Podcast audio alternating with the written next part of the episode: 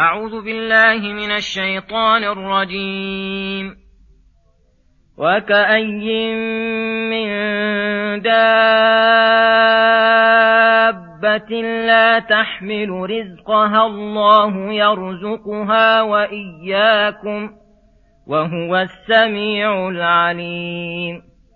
ولئن سألتهم من خلق السماوات والأرض وسخر الشمس والقمر ليقولن الله فأنا يؤفكون الله يبسط الرزق لمن يشاء من عباده ويقدر له إن الله بكل شيء عليم ولئن سألتهم من نزل من السماء ماء فأحيا به الأرض من بعد موتها ليقولن الله قل الحمد لله بل أكثرهم لا يعقلون. وما هذه الحياة الدنيا إلا لهو ولعب. وإن الدار الآخرة لهي الحيوان. لو كانوا يعلمون. فإذا ركبوا في الفلك دعوا الله مخلصين له الدين فلما نجاهم إلى البر إذا هم يشركون ليكفروا بما آتيناهم وليتمتعوا فسوف يعلمون أولم يروا أنا جعلنا حرما آمنا ويتخطف الناس من حولهم أفبالباطل يؤمنون وبنعمة الله يكفرون ومن أظلم ممن افترى على الله كذبا أو كذب بالحق لما جاءه أليس في جهنم مثوى للكافرين والذين جاهدوا فينا لنهدينهم سبلنا وإن الله لمع المحسنين. بسم الله الرحمن الرحيم. السلام عليكم ورحمة الله وبركاته. يقول الله سبحانه وكأي من دابة لا تحمل رزقها الله يرزقها وإياكم وهو السميع العليم. أي الباري تبارك وتعالى قد تكفل بأرزاق الخلائق كلهم قويهم وعاجزهم. فكم من دابة في الأرض ضعيفة القوى ضعيفة العقل لا تحمل رزقها. ولا تدخره بل لم تزل لا شيء معها من الرزق ولا يزال الله يسخر لها الرزق في كل وقت بوقته. الله يرزقها وإياكم. فكلكم عيال الله القائم برزقكم كما قال. كما قام بخلقكم وتدبيركم. وهو السميع العليم فلا تخفى عليه خافية ولا تهلك دابة من عدم الرزق بسبب أنها خافية عليه كما قال تعالى وما من دابة الأرض إلا على الله رزقها ويعلم مستقرها مستودعها كل في كتاب مبين. ثم يقول سبحانه ولئن سألتهم من خلق السماوات والأرض وسخر الشمس والقمر ليقولن الله فأنا يؤفكون. هذا استدلال على المشركين المكذبين بتوحيد الإلهية والعبادة وإلزام لهم بما أثبته من توحيد الربوبية. فأنت لو سألتهم من خلق السماوات والأرض ومن نزل من السماء ماء فأحيا بأرض بعد موتها ومن بيده تدبير جميع الأشياء جميع الأشياء ليقولن الله وحده. ولا اعترفوا بعجز الأوثان ومن عبدوه مع الله عن شيء من ذلك.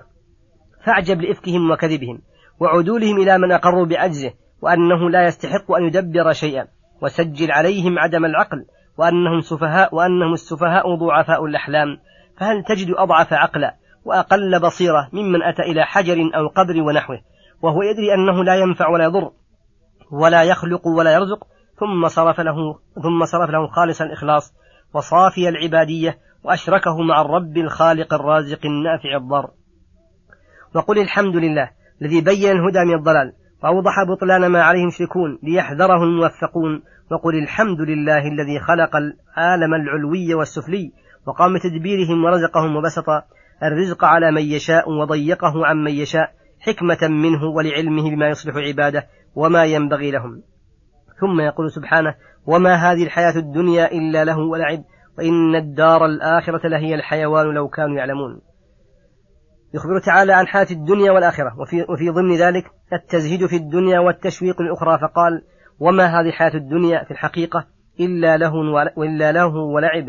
تلهو بها القلوب وتلعب بها الأبدان بسبب ما جعل الله فيها من الزينة واللذات والشهوات الخالبة للقلوب المعرضة الباهجة للعيون الغافلة المفرحة للنفوس المبطلة الباطلة.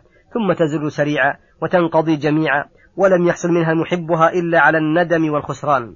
وإن الدار الآخرة لهي الحيوان أي الحياة الكاملة التي من لوازمها أن تكون أبدان أهلها في غاية القوة وقواهم في غاية الشدة لأنها أبدان وقوى خلقت الحياة وأن يكون موجودا فيها كل ما, يك ما تكمل به الحياة وتتم به اللذة من مفرحات القلوب وشهوات الأبدان من المآكل والمشارب والمناكح وغير ذلك. مما لا عين رأت ولا أذن سمعت ولا خطر على قلب بشر.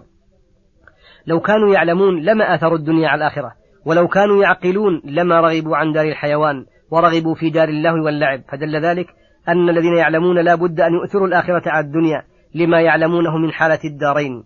ثم ألزم تعالى المشركين بإخلاص لله في حال الشدة عند ركوب البحر وتلاطم أمواجه وخوفهم الهلاك يتركون وقت ذاك أندادهم ويخلصون الدعاء لله وحده لا شريك له. فلما زالت عنهم الشدة ونجى من أخلصوا له الدعاء إلى البر أشركوا به. من لا نجاهم من شدة ولا أزال عنهم مشقة. فهل أخلصوا لله الدعاء في حال الرخاء والشدة واليسر والعسر ليكونوا من حقا مستحقين ثوابه مندفعا عنهم عقابه؟ ولكن شركهم بعد هذا بعد نعمتنا عليهم بالنجاة البحر ليكون عاقبته عاقبته الكفر بما آتيناهم مقابلة النعمة بالإساءة وليكملوا تمتعهم في الدنيا الذي هو كتمتع الأنعام ليس لهم هم إلا بطونهم وفروجهم. فسوف يعلمون حين ينتقلون من الدنيا إلى الآخرة شدة الأسف وأليم العقوبة ثم امتن عليهم بحرمه الآمن وأنهم أهله في أمن وسعة ورزق والناس من حولهم يتخطفون ويخافون فلا يعبدون الذي أطعمهم من جوع وآمنهم من خوف. أفبالباطل يؤمنون وهو ما هم عليه من الشرك والأقوال والأفعال الباطلة وبنعمة الله هم يكفرون فأين ذهبت عقولهم؟ وانسلخت أحلامهم حيث آثروا الضلال على الهدى والباطل على الحق والشقاء على السعادة حيث كانوا أظلم الخلق ومن أظلم ممن افترى على الله كذبا فنسب ما هو عليه من الضلال والباطل إلى الله.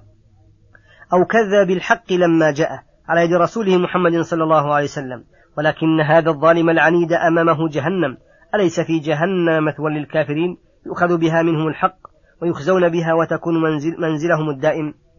الذي لا يخرجون منه والذين جاهدوا فينا وهم الذين هاجروا في سبيل الله وجاهدوا أعداءهم وبذلوا مجهودهم في اتباع مرضاته لنهدينهم سبلنا أي طرق الموصلة, الموصلة إلينا وذلك لأنهم محسنون وإن الله لمع المحسنين بالعون والنصر والهداية. دل هذا على أن أحرى الناس بموافقة الصواب أهل الجهاد وعلى أن من أحسن فيما أمر به أعانه الله ويسر له أسباب الهداية وعلى أن من جد واجتهد في طلب العلم الشرعي فإنه يحصل له من الهداية والمعونة على تحصيل مطلوبه أمور إلهية خارجة عن مدرك اجتهاده وتيسر له أمر العلم فإن طلب العلم الشرعي من الجهاد في سبيل الله بل هو أحد نوعي الجهاد الذي لا يقوم به إلا خواص الخلق وهو الجهاد بالقول واللسان للكفار والمنافقين والجهاد على تعليم أمور الدين وعلى رد نزاع المخالفين الحق ولو كانوا من المسلمين. وصلى الله وسلم على نبينا محمد وعلى آله وصحبه أجمعين. إلى الحلقة القادمة غدا إن شاء الله. السلام عليكم ورحمة الله وبركاته.